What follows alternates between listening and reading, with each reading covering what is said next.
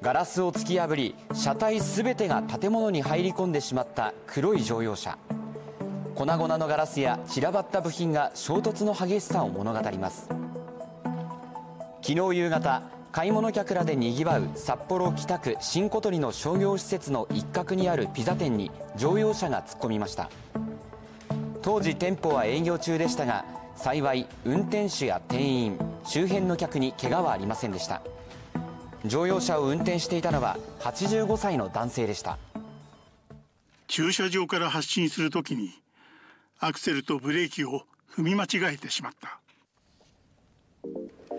男性は当時買い物を終え駐車場から出ようとしたところ誤って店舗に突っ込んでしまったといいます